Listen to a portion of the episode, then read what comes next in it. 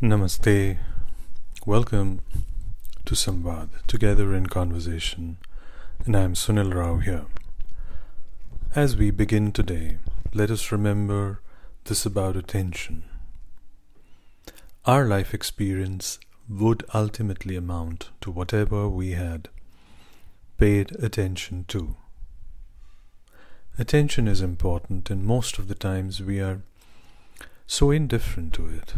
It is as fundamental as food, and we go blundering about seeking ways to assuage the craving instead of learning how to provide ourselves with what we need sensibly and calmly. Once the mechanism is brought to our attention and we begin to study it, it is as if a veil has been stripped of ordinary life, and we become freer in our action and choices. This week I bring to your attention a fable titled The Log and the Mushroom. From the book titled Reflections, it is a collection of fables, aphorisms, and statements that challenge the conditioned mind. It confronts the reader with unaccustomed perspectives and ideas in an attempt to set the mind free so as to see how things really are. Now to the fable The Log and the Mushroom.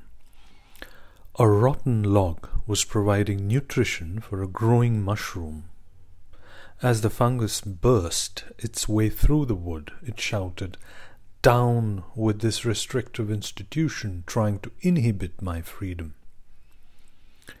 Other growths, which were spectators, were much affected by the struggle. They said in admiration, How beautiful is the irresistible heroism of fungi! What a lesson for our descendants! Let us never forget this day. That log thought that it was strong. Indeed, had it not been for the unconquerable spirit of the mushroom, none would have dared to conceive, let alone carry through such a glorious enterprise. Some toadstools, which had thrust their way with ease through leaf mold, said, All this effort, this boasting, surely it is unnecessary. But they were soon silenced in the rising clamour from the fungus chorus Destroy, destroy, destroy tyranny so that we may have harmony and peace. Here ends our fable,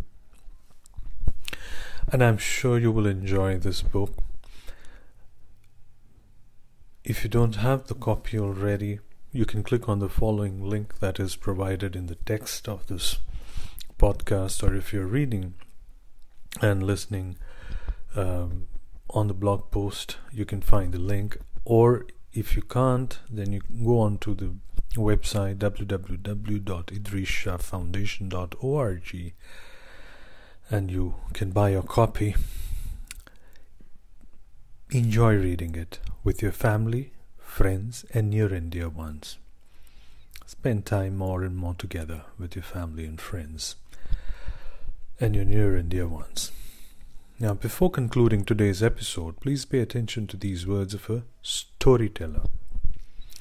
My stories require at this stage no extra commentary, imaginings, or guesswork by you, me, or anyone else. The very worst would be that of moralizing. To explain away is to forget. And thus, let the stories which you can remember do their own work by their very diversity familiarize yourself with them. Concluding today's post and podcast episode, I thank all who take time out and read the blog post and or listen to the episode each week. For those who listen and have not subscribed to the podcast, I suggest you do and click on the bell icon so that you can be notified for all the new episodes that get uploaded every week. Until the next time, stay safe, stay healthy. Namaste. Thank you very much.